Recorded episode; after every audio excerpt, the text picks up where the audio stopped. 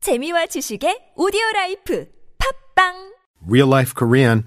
We're talking about different levels of politeness today with Sun Kyunghwa, our teacher from the website talktomeinkorean.com. Hey Kyunghwa. Hey. It's all about the politeness and you show it even in basic grammar.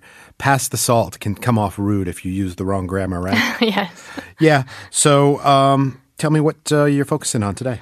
Today I'm going to talk about one thing about Korean culture that is very different from Western culture, which is that Koreans don't often use given names when addressing each other or talking about them. Okay. So the other day, someone studying Korean on our website sent us a question, and the question was In K dramas, people often address each other like so and so's mother or my kid's father, regardless of whether they are talking to their spouse, a friend, or a stranger. Can you give me an example of that? Like, oh, this is Kyunghwa's mother. Like, everyone calls my mom Kyunghwa om- Kyunghwa 엄마 or Kyunghwa 어머니. Okay. And would you do that directly to their face? Yes. You would say Kyunghwa 어머님. Yeah. Blah blah blah. That's right. Okay. Like especially my teacher would call my mom like 경화 어머님, and my mother's friends call her 경화 엄마, like that.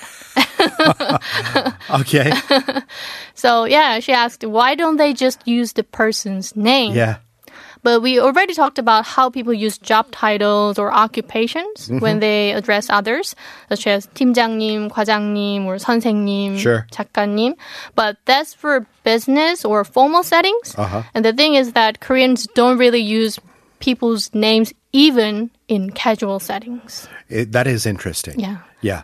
Um, I mean, i- if there's a suitable title, that's almost certainly uh, what, what, what you're going to use. And if you're super duper close, Mm-hmm. then you've got like a pronoun or something like that, like no. Or uh, you know, 당신 or something like that, right? Mm-hmm. Yeah. It, it's very rare. I mean, quite often in English, I'd be like, you know, Kyunghwa, seriously, we've got to talk about this, and Mm-hmm. I would invoke your name all the time. Koreans don't really do that. Right. It's because in Confucian culture, saying someone's name directly is considered impolite, which is why high class people in the Joseon dynasty usually had a nickname or a pseudonym. So you can easily see that Korean people who have children are called so and so's mom or so and so's dad because it's an easy and polite way to address someone before you find out their name or age. Okay. Yeah. Okay. Very neutral. And I suppose if someone does say your name, then it's it, it's uh, you know merits your attention. It's a serious matter kind of thing, right? Oh, yeah. Also, you might think that if you use she and say 경화 씨, it will sound polite. Sure. And that's true. But the interesting thing about she is that even though it's an honorific word that you attach to an adult's name, it's not really used when a younger person addresses an older person. That makes sense. Yeah. So when you are at a public place, such as when a nurse calls you at a hospital, or when someone refers to the another person on a TV talk show, Yeah. they will say so and so she, regardless of their age. Sure, sure. Yeah. But when you talk to someone personally, Yeah. the younger person doesn't use she. Right. Or they're calling out calling you out at the visa counter or the driver's license counter, that kind of thing.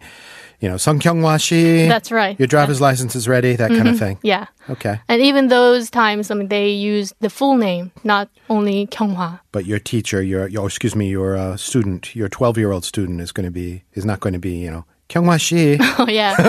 or not even Kyunghwa 선생님. No. I mean, in Korean. Oh, really? Yeah. Because a lot of the English teachers here in Korea, um, they are uh, called often by their English name plus teacher. That's right. It's kind of funny. It'd be like, you know, Kyunghwa teacher, I have a question.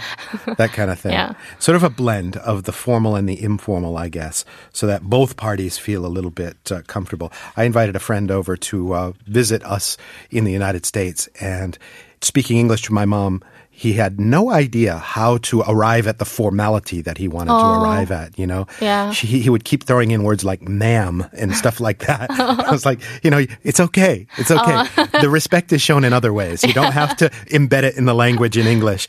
It's really funny. Yeah. All right, Kyunghwa, I'll see you again tomorrow. I'll see you tomorrow.